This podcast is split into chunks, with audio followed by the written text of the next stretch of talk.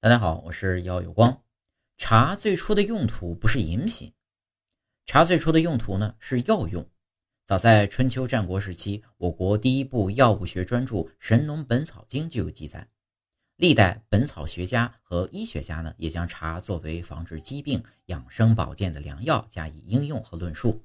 所记载的药效呢包括止渴提神消食治喘等等。